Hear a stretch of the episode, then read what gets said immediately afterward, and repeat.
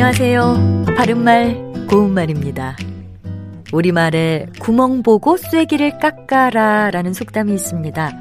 무슨 일이고 간에 조건과 사정을 보아가며 거기에 알맞는 일을 해야 함을 비유적으로 이르는 말인데요. 구멍이라고 하면 이 속담에서처럼 뚫어지거나 파낸 자리를 뜻할 때가 많습니다. 하지만 그 외에도 빠져나갈 구멍이 없다와 같이 구멍이 어려움을 헤쳐나갈 길을 비유적으로 이르는 말로 쓰이기도 하고요. 사건 수사에 구멍이 뚫렸다처럼 허점이나 약점을 가리키기도 합니다.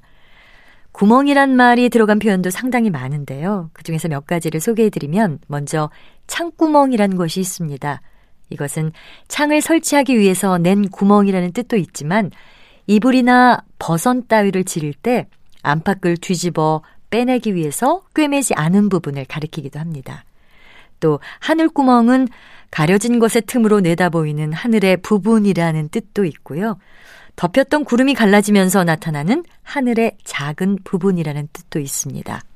그리고 글구멍은 글이 들어가는 머리 구멍이라는 뜻으로 글을 잘 이해하는 지혜를 이르는 말입니다. 예를 들어서 울적한 심사가 굴구멍을 막았던지 도무지 책이 눈에 들어오지 않았다. 이렇게 표현할 수 있습니다.